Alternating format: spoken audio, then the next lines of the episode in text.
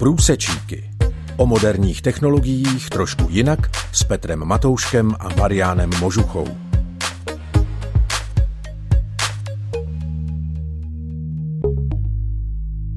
Na Rádiu 7 začíná další díl pořadu Průsečíky, u kterého vás vítá Petr Matoušek. V průsečících se bavíme o používání umělé inteligence v různých oblastech a také se díváme, jak se Bůh dívá na to, jak my jednáme, případně jak využíváme různé technologie. Dneska se budeme bavit o ochraně internetu a o různých problémech, které se na internetu dějí, ať už jsou to nějaké podvodné webové stránky, diskuze, podsouvání falešných informací a podobně. A budeme se ptát, jak může umělá inteligence pomoci při ochraně internetu a jak bojovat s těmito vlivy. A v tom nás povede uh, náš pravidelný host Marián Možucha, kterého právě teď vítám ve vysílání. Hezký den, Marián. Ďakujem, Peťo, takisto aj tebe, aj našim poslucháčom. Takže Marián, škodlivá činnost na internetu. Dá se to vůbec nějakým způsobem zastavit nebo omezit? No, existujú aj ľahšie otázky, priznám sa. Mm, z technického hľadiska určite existuje obrovské množstvo. Ale z toho legislatívneho hľadiska je to vážny problém, pretože internet e, pri tých svojich začiatkoch bol stávaný ako nejaká otvorená platforma, ku ktorej potom, ako už vyšla z tej armádnej oblasti, tak vlastne automaticky bola k tomu pripojená každá krajina, ktorá o to požiadala. Každá dostala svoju doménu, bez ohľadu na to, ako sa správala, mohla mať voľný prístup na internet. Samozrejme, vždy existovala nejaká obrana pred rôznymi cudzími vplyvmi, nejakými záškodníckými akciami a tak ďalej, ale vlastne až do roku 2007 neexistovala situácia, kedy by jeden štát pomocou internetu sa snažil škodiť druhému štátu. Takže dovtedy vlastne nikto ani neuvažoval o tom, že by mali sa prijať nejaké také masívne protiopatrenia proti doslova zločineckému štátu. V tom roku 2007 išlo o akciu Ruska voči Estonsku, kde Estonsko sa ocitlo v tzv kompletnom internetovom blackoute. Štátne organizácie, železnice, armáda, ministerstva a tak ďalej, jednoducho všetkých webové služby prestali fungovať. Počítačové siete, ktoré boli priamo alebo nepriamo napojené na internet, takisto.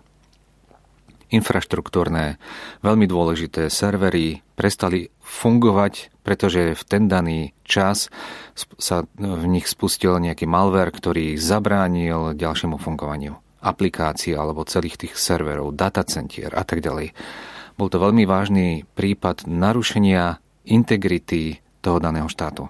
Ale keďže išlo o útok velikánskeho štátu proti relatívne maličkému, nikto na tej medzinárodnej scéne nič neurobil.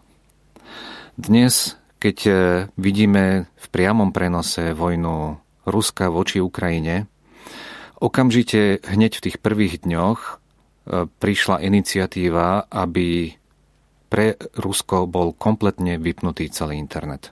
To znamená, aby bol doslova izolovaný od ostatných štátov. Existuje taká možnosť, technicky je to realizovateľné, ale keď oficiálne Ministerstvo zahraničných vecí Ukrajiny o to požiadalo. Tie autority, ktoré majú na starosti legalizáciu alebo hm, registráciu internetových domén národnej úrovne, dostali veľmi takú zahmlenú odpoveď, e, že oni si ctia neutralitu, že to také niečo nie je možné, pretože došlo by k, nejakej, k nejakému precedencu, ktorý by sa už nedal vrátiť a tak ďalej a tak ďalej. Nebolo to len o zrušení domen národnej úrovni, bolo to aj o tom, že sa zrušia certifikáty, ktoré sú vystavené jednotlivým webovým serverom a takisto o možnosť, aby Rusko nemohlo používať potom národné domény takých tých malých štátov, ako sú štáty v Mikronézii, prípadne tie maličké štáty v Afrike alebo dokonca v Latinskej Amerike. Nič z toho nebolo realizované, ale technicky je to možné. To je pravda. Vidíme, že Rusko samotné práve tú ochranu toho svojho internetu robí relatívne masívne. Dokonca má na to vybudovanú celú legislatívu a špeciálnu organizáciu, ktorá sa volá Roskom nadzor, ktorá, pokiaľ viem, ak si dobre pamätám, len v roku 2022 vypla z toho ruského internetového priestoru takmer 90 tisíc web stránok. Takisto deaktivovala prístup k niekoľko tisíc e, VPN, alebo teda proxy serverov. To sú servery, ktoré obchádzajú vlastne tie reštrikcie, ktoré sú v danej krajine a snažia sa vlastne sprístupniť informácie zo zahraničia. Takéto niečo využívajú napríklad aj mnohí obyvateľia Číny na to, aby obchádzali tzv. veľký čínsky firewall alebo veľký čínsky internetový múr, ktorý si Čína vypracovala už niekedy začiatkom 90. rokov a potom naplno to začala používať od roku 2000. V každom prípade, každá takáto akcia musela mať samozrejme nejakú genézu, musela mať nejakú legislatívu a nedá sa aplikovať technicky naozaj na všetko. Vždy existuje nejaký spôsob, ako obísť takéto reštrikcie. Ale keď už eh, si hovoril, keď si sa pýtal práve na to, či sa to nedá zastaviť, nedá sa to zastaviť aj kvôli tomu, že existuje množstvo ďalších eh, napojení. Napríklad mnohé štáty v Európe majú nejakú ruskú komunitu. Rusky hovoriacu alebo, alebo dokonca prorusky zložená teda je tá komunita z ich vlastných občanov. A títo ľudia častokrát posúvajú, rozšírujú obsah, ktorý je dokonca protivládny, ktorý ale je samozrejme proruský a tým pádom rozširujú mm, proruskú propagandu po celom internetovom priestore. A tam sa nedá až tak veľmi zabrániť, pretože v krajinách eh, západného sveta existujú ešte stále ruské veľvyslanectvá, ktoré častokrát sú vlastne centrom trolých fariem, ktoré sú počase odhalené a tí daní zamestnanci veľvyslanectva potom poslaní domov do Ruska, ale niekedy nie. Niekedy to jednoducho pretrvá a funguje to ďalej. Takže tie možnosti, ako vypnúť internet, vždy nejaké sú. Legislatíva je častokrát dosť výrazne proti.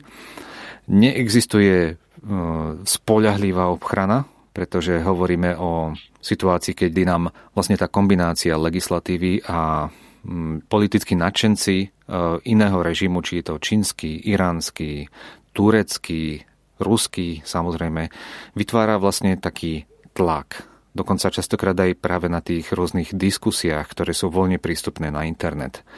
Keďže mnohé z tých diskusí sú anonymné, tak dochádza k tam k tomu, že v podstate do takýchto diskusí, ktoré sú politicky motivované, okamžite nastupí celá armáda trolov. To sú ľudia, ktorí vytvárajú doslova dusnú atmosféru, snažia sa niekoho zatlačiť nie argumentmi, ale urážkami, snažia sa im znechutiť, e, snažia sa ich vytlačiť vlastne z toho diskusného poľa, aby tým pádom každý mal dojem, že vlastne prevládajúca väčšina hovorí ich jazykom, tým jazykom tých, ktorí propagujú napríklad e, proruské myšlienky, pročínske myšlienky a tak ďalej.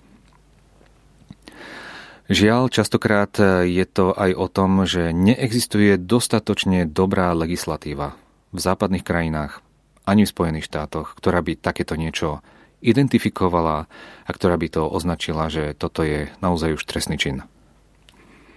V Číne napríklad e, ten tzv. veľký čínsky firewall blokuje takmer 50 tisíc web stránok, ktoré dovtedy boli prístupné zo zahraničia, ale, a to sa vie, Kvalita takéto cenzúry je zatiaľ veľmi slabá, napriek tomu, že už používajú svoju vlastnú umelú inteligenciu. Ale celá tá infraštruktúra, ktorá robí tento dozor, je stále ešte málo efektívna. Je málo pružná. Niekedy je schopné takýchto cenzorov veľmi inteligentným spôsobom oklamať tým, že sa celá tá komunikácia presunie niekam inám, používajú sa nejaké iné kľúčové slova a vždy sa dá dostať eh, k tým informáciám, ktoré niekto chce. V dnešních průsečících se bavíme o tom, jak se umělá inteligence používá při ochraně internetu.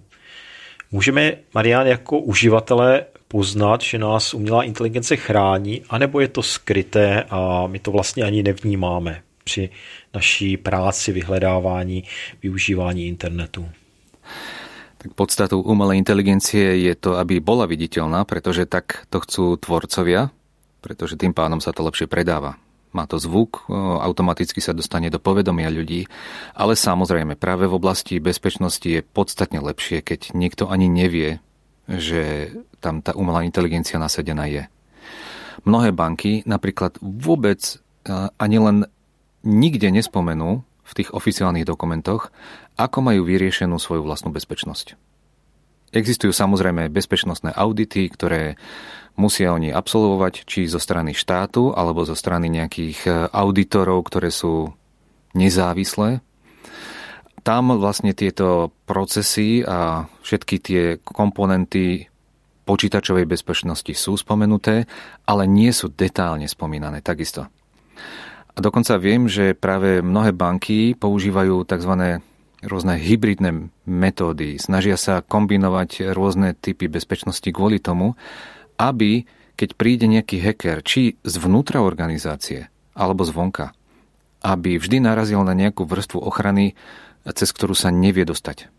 Nemá na to metódy, e, nikdy sa s tým nestretol, e, je mu to úplne cudzie, ani si neuvedomuje, že ho tam niečo brzdí a tak ďalej. A umelá inteligencia je pre mnohé organizácie typu vládne organizácie, vojsko, banky, rôzne ďalšie takéto inštitúcie veľmi vítaná ďalšia vrstva ochrany.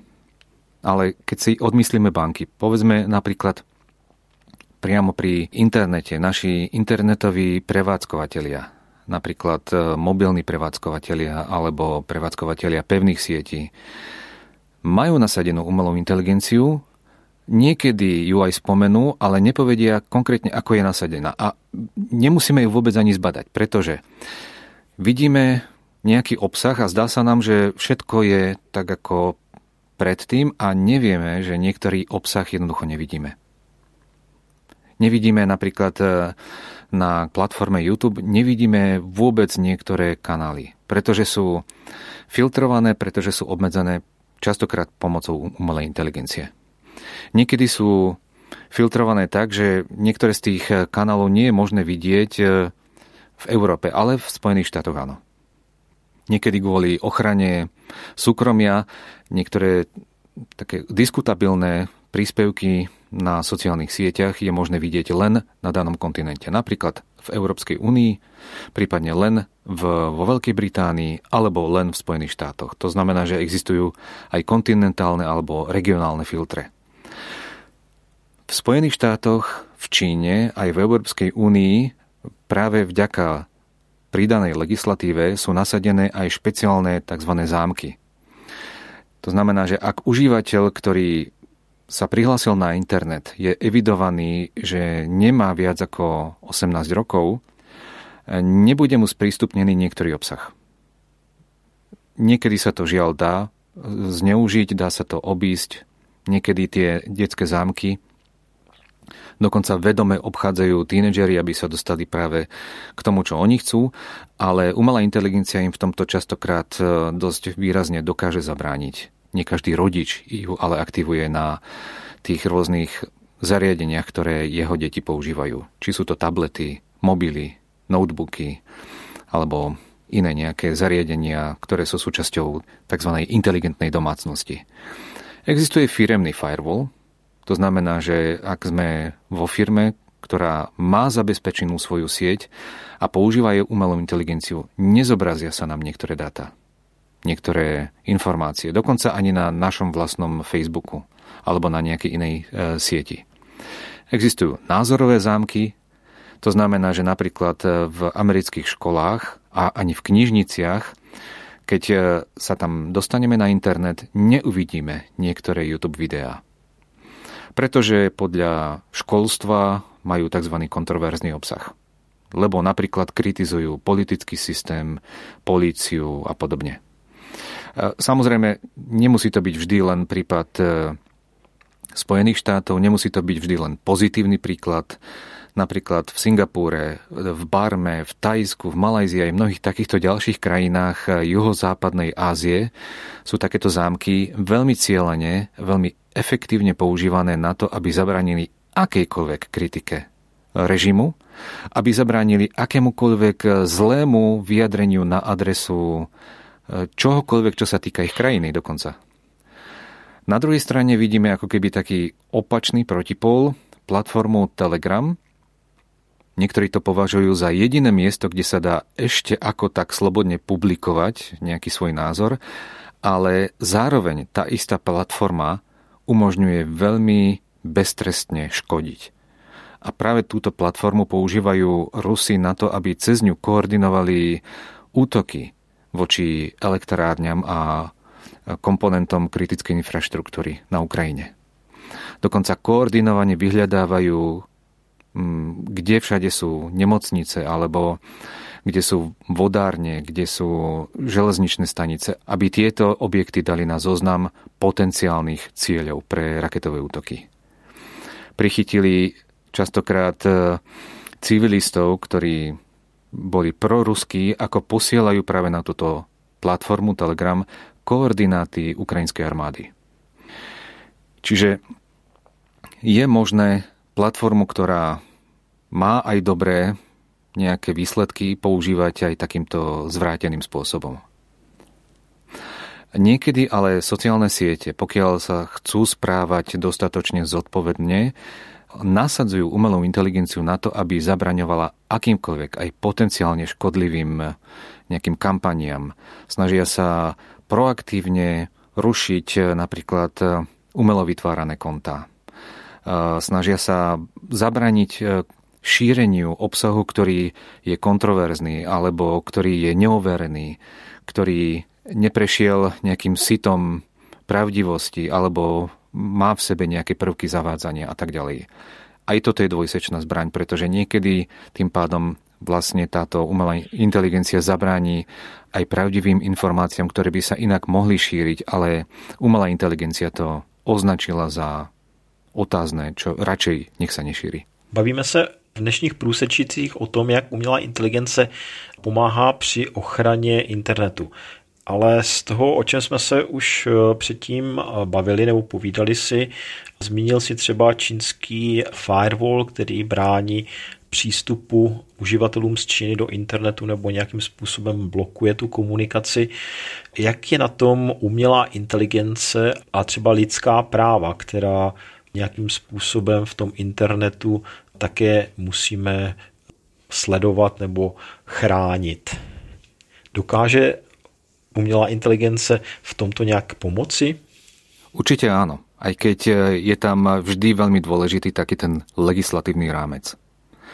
Existuje množstvo iniciatív, ktoré sa snažia práve umelú inteligenciu efektívne využiť a použiť ako nejakého strážneho psa na to, aby človek nemusel byť vystavený nejakému kybernetickému šikanovaniu, aby mal zabezpečenú ochranu svojho psychického zdravia, aby nebol pod neustálým útokom nejakých dezinformácií, aby mohol dôverovať, že tie správy, ktoré číta, že nie sú čistý podvod a tak ďalej. V tomto ohľade paradoxne e, zatiaľ je veľmi popredu Čína. 1. marca 2022 v Číne totiž vstúpil do platnosti zákon, ktorý bežným užívateľom umožňuje úplne vypnúť tzv. odporúčacie algoritmy. To sú tie, ktoré častokrát na nás vybafnú nejakú tú kontextovú reklamu a nám sa zdá, že ako keby tá web stránka, na ktorú ideme, tak naraz sa objavila znovu a znovu, kdekoľvek sa pohneme a zdá sa nám, že sme neustále sledovaní. Áno, je to kvôli tomu, že algoritmy, ktoré vyhodnocujú naše správanie, snažia sa predať to naše správanie. Snažia sa nám ponúknuť niečo, čo potom tým pádom bude mať z toho niekto zisk. Ale Čína sa snaží v tomto ohľade, aspoň teda legislatívne a teoreticky, chrániť užívateľov tým, že zastavuje práve takýto príval. Nielen na základe toho, že človek povie dosť, ale dokonca proaktívne povie, že sociálne siete typu Facebook nebude môcť ukazovať všetko, čo by tá daná platforma chcela. Lebo tak je vlastne optimalizovaná, aby nás neustále udržovala v kontakte, aby sme neustále brali, aby sme boli stále napojení a neustále sa dopytovali. A tým pádom, aby neustále mohli predávať ten čas, ktorý strávime na internete nejakým marketingovým firmám, aby sme si neustále pozerali reklamu. Existujú samozrejme v každej takejto sociálnej platforme, na sociálnych sieťach, špeciálne firemné interné etické týmy. Ale nestačia na to a ne, častokrát nevedia donútiť svoju vlastnú firmu, aby prijali postupy, ktoré sú prospešné pre používateľov. Takže preto, ak je niečo napríklad veľmi šokujúce, dozvie sa to každý. Napriek tomu, že to nie je pravda ale keďže sa to dobre predáva, tak jednoducho musí to mať každý. V tej čínskej legislatíve je napríklad, že každý poskytovateľ nejakého internetového obsahu má za povinnosť chrániť citlivé psychické zdravie užívateľov. Čiže to má prednosť pred ziskom. Neviem, ako sa to bude dať vynútiť, neviem, ako sa to presne e, praktizuje pretože zatiaľ je príliš málo dát o tom. A povedzme si pravdu, napríklad taká čínska firma ByteDance, ktorá je vlastne autorom alebo prevádzkovateľom známeho TikToku, je mi ťažko o, hovoriť o tejto platforme ako o niečom, ktorá by naozaj teraz e, dodržiavala práve túto legislatívu. Ale na papieri zdá sa byť to naozaj veľmi dobrá iniciatíva. Mnohé algoritmy, napríklad aj e, na platforme YouTube, boli pôvodne navrhnuté tak, aby maximalizovali čas, ktorý strávime pri pozeraní videí, filmov a neustále nám budú ponúkať niečo, čo nás určite, ale určite zaujme, aby sme tam ostali čo najdlhšie. Tento nový zákon práve takéto niečo deaktivuje. Proaktívne by sa mali takéto sociálne siete snažiť o to, aby užívateľ neprepol ten svoj záujem, aby sa nevenoval príliš tomu, že pozerá niečo. To znamená, ako keby mu strážili ten jeho čas. Viem, že pri aplikácii tohto pravidla, ktoré je už vynútené pre populáciu pod 18 rokov, každý užívateľ, ktorý je nedospelý, nemôže tráviť e, viac času na internete týždenne, ako je predpísaná norma. Jednoducho ten e, prístup sa mu vtedy vypne. Častokrát to síce nejakým spôsobom obchádzajú, že snažia sa mať viacero kont a tak ďalej, ale aj to je vlastne stále v štádiu vývoja. A algoritmy dokážu byť naozaj extrémne návykové, to asi pozná každý, že mnoho mladých ľudí je neustále na internete a doslova cítia psychickú traumu, keď ten mobil sa im vypne alebo niečo sa s ním stane, pretože tým pádom nemôžu pokračovať v tom svojom eh, toxickom návyku. Ľudia, ktorí sú neustále bombardovaní nejakým obsahom na internete, tak sú doslova predpripravení k tomu, aby keď už niečo dostanú, tak to automaticky prijali za pravdivé. Pretože nemajú čas to skúmať, nemajú čas si to overovať. Automaticky, keďže je to zo spoľahlivého zdroja, tak automaticky to príjmajú, že je to pravda. Ale faktom je, že ľudia, ktorí sa začnú zaujímať o niečo, čo je potenciálne dezinformácia, automaticky potom začnú dostávať informácie práve z tejto oblasti. Pretože ten algoritmus je tak postavený, že aby ich čo najdlhšie udržal v pozornosti v tej oblasti, o ktorú majú práve vtedy záujem. Takže tým pádom posilňujú ich v tom záujme o dezinformácie napríklad. Toto práve táto čínska legislatíva sa snaží identifikovať ako niečo toxické a každý poskytovateľ internetu v Číne musí práve tomuto zabrániť pomocou existujúcich algoritmov.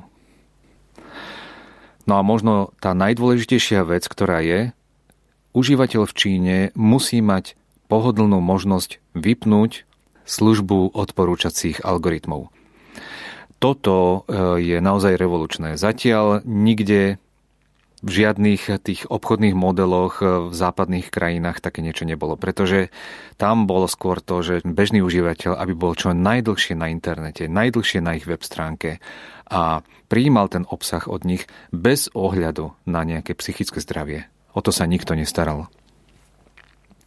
Samozrejme, ak by sa to implementovalo v západných krajinách, došlo by k veľmi výraznému zníženiu ziskov pretože tým pádom by sa nemohli robiť e, e, globálne marketingové kampane. Bolo by veľmi obmedzené potom e, nejaké ďalšie investovanie do vývoja takejto platformy a tak ďalej. Ale otázkou je, čo je dôležitejšie. Psychické zdravie, prípadne poruchy spánku, duševné poruchy, podpora antisociálneho správania alebo zisk.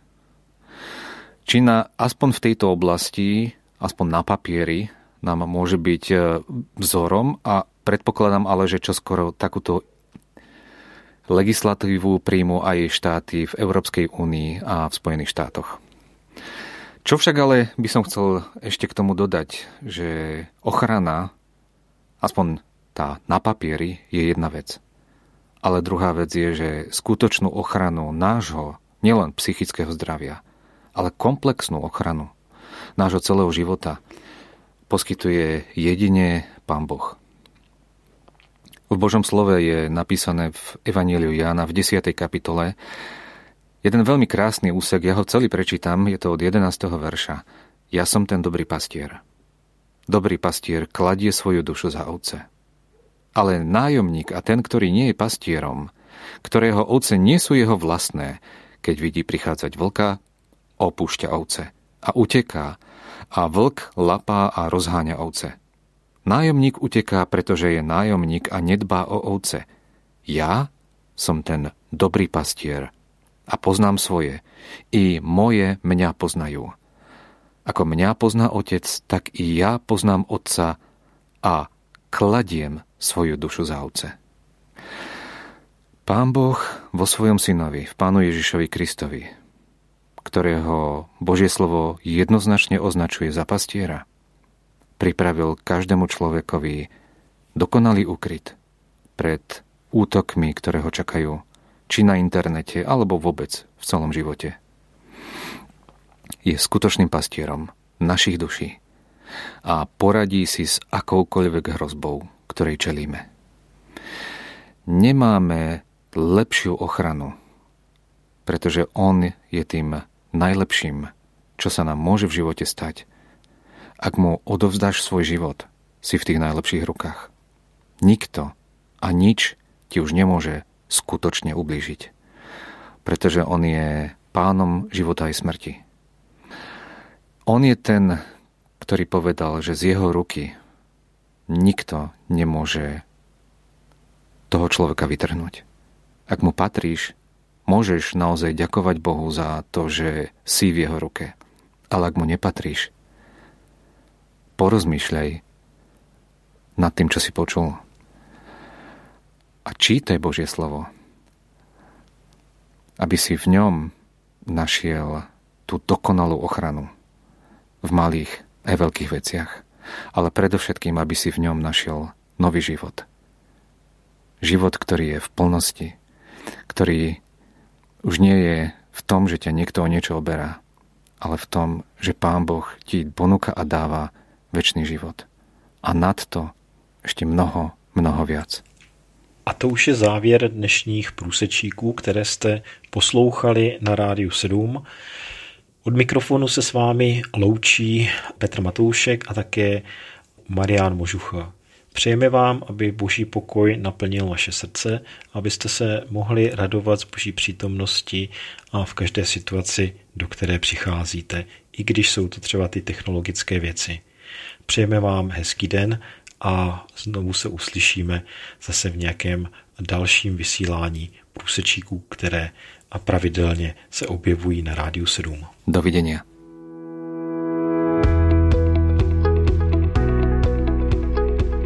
Podcast Průsečíky vznikl na Rádiu 7, které žije z darů posluchačů.